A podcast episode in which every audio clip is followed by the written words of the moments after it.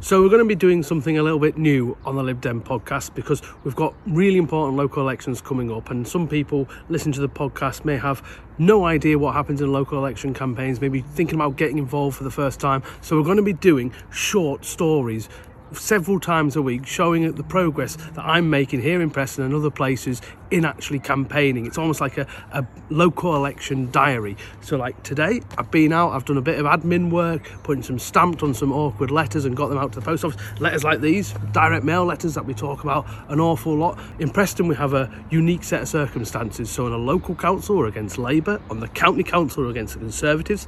We've got some tough defences, we've got some slightly easier defences, we've got a three way marginal, and we've got a, a long shot that we're trying to win off the Tories for the first time in decades. We'll be showing you tips of why we do things, when we do things, what we can do in right now, right the way up to polling day and the count, as long as I'm not emotionally exhausted. So stay tuned for all these. They'll be very short, just like this video, but it'll be a lovely little way of seeing the progress we make during the campaign. So I hope you enjoy them and there'll be more to come.